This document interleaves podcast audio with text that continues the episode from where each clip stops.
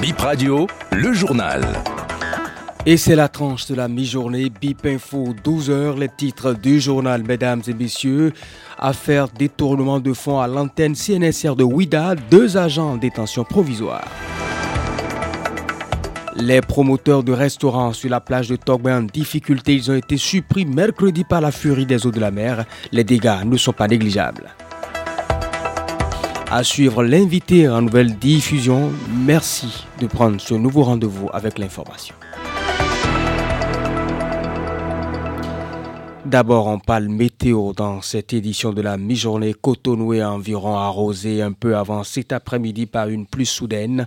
La température va atteindre les 29 degrés Celsius, ressenti 39 degrés.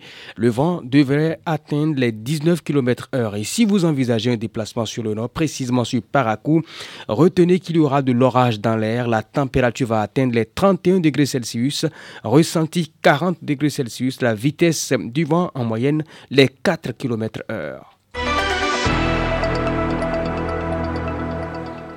Justice, le chef antenne Ouida du CNSR, le Centre national de sécurité routière, et la caissière en détention provisoire depuis mercredi passé en cause une affaire de détournement de plus d'environ 49 millions de francs CFA. Et d'une infojustice à une autre, on évoque le cas Evra Sosokwe arrêté au Sénégal courant la première semaine du mois de septembre. Promoteur de Tiens DSCOM, la procédure de son extradition sur Cotonou suit son cours. Une fillette de deux ans a été repêchée vivante d'un WC profond de 12 mètres ce jeudi à Comé. Elle a été évacuée ensuite à, à l'hôpital de zone de Comé accompagnée de son père. Le papa rapporte qu'actuellement l'enfant est hors de danger et suit les soins. Adam Tolé au téléphone de BIP Radio. En fait, la petite mangeait et à un moment, elle a déposé son bol et s'est dirigée vers les toilettes. Mais la mère ne s'en est pas rendue compte. Elle l'a cherché partout et s'est approchée des toilettes. C'est ainsi qu'elle a entendu les cris de l'enfant en provenance du fond des latrines. J'ai été alerté nous avons donc appelé les pompiers. Avant qu'ils n'arrivent, les voisins nous aidaient déjà à casser les toilettes pour élargir le trou afin de pouvoir sauver notre enfant. À leur arrivée, les sapeurs-pompiers sont descendus dans le trou avec une corde pour la faire sortir. Elle n'a que deux ans. Non, elle n'était jamais allée dans cette toilette auparavant. C'est arrivé ce jeudi vers 13 heures. Actuellement, elle est au soin pour une perfusion, mais elle va bien.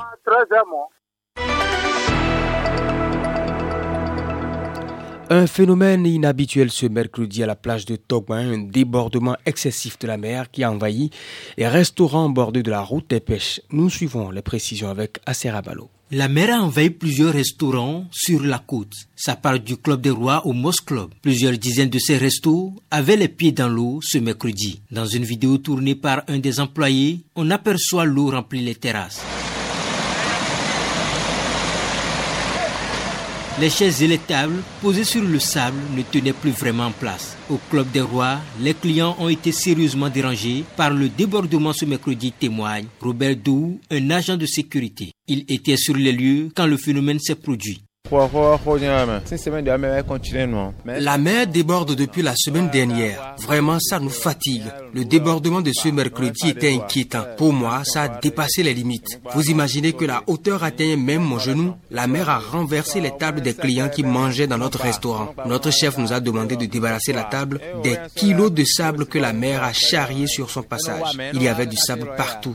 Ce mercredi, le débordement a commencé vers 7 heures du matin. C'est grâce au soleil que l'eau a séché non, nous n'avons pas évacué l'eau. Aucun client ne pouvait s'asseoir ici. Si vous étiez là, vous n'auriez pas pu entrer ici comme vous le faites actuellement. Tout était inondé. Tout nous protège. Nos sièges ont été renversés par la furie de la mer. On a dû les mettre sur des étagères plus hauts pour qu'ils ne soient pas endommagés. Quasiment toutes nos paillotes sont remplies de sable. C'est ce que nous débarrassons et nous nettoyons actuellement. Certaines paillotes ont été décoiffées. Nous avons carrément rangé les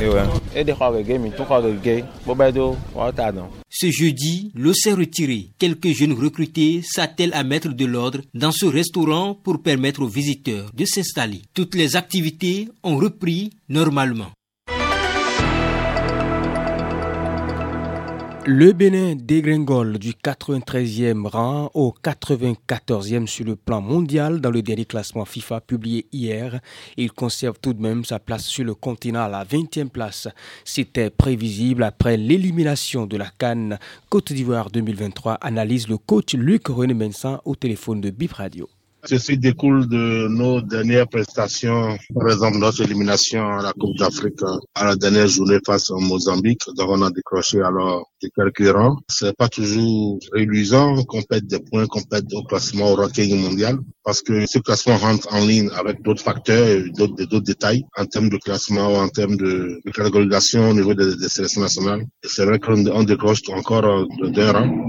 C'est d'abord les matchs officiels et les journées FIFA rentrent alors en ligne de compte dans le ranking, au niveau du classement FIFA, les matchs officiels, les matchs amicaux officiels également rentrent en ligne de compte. Dans ce cas d'espèce, la note de la confrontation, c'était contre Mozambique dans les phases qualificatives de la Cannes. Donc ça rentre en ligne de compte. Vu que d'abord, on a fait une troisième de notre poule, qu'on ne s'est pas qualifié, ça découle des indices, des incidences, et du coup, euh, on se voit relégué déjà à cette position. 25 en Afrique, je pense qu'on peut mieux faire quand on connaît un peu les cadres en Afrique, que les grosses fédérations, les grosses écuries. Puis après, je pense qu'on pourrait être dans le ventre monde du classement. Pourquoi pas? Il est permis de rêver. Il faut que ces rêves deviennent des réalités. Il faut travailler pour. Il va falloir que nous puissions planifier maintenant notre approche du football national et qu'on puisse voir un peu changer de paradigme et que tout ce qui ne nous a pas permis de nous qualifier, qu'on puisse se revoir, revoir toute la méthodologie, revoir toute la situation de notre football et pour le meilleur. C'est la fin de Bip Info 12 tout de suite. Place à la revue des titres d'un quotidien en nouvelle diffusion.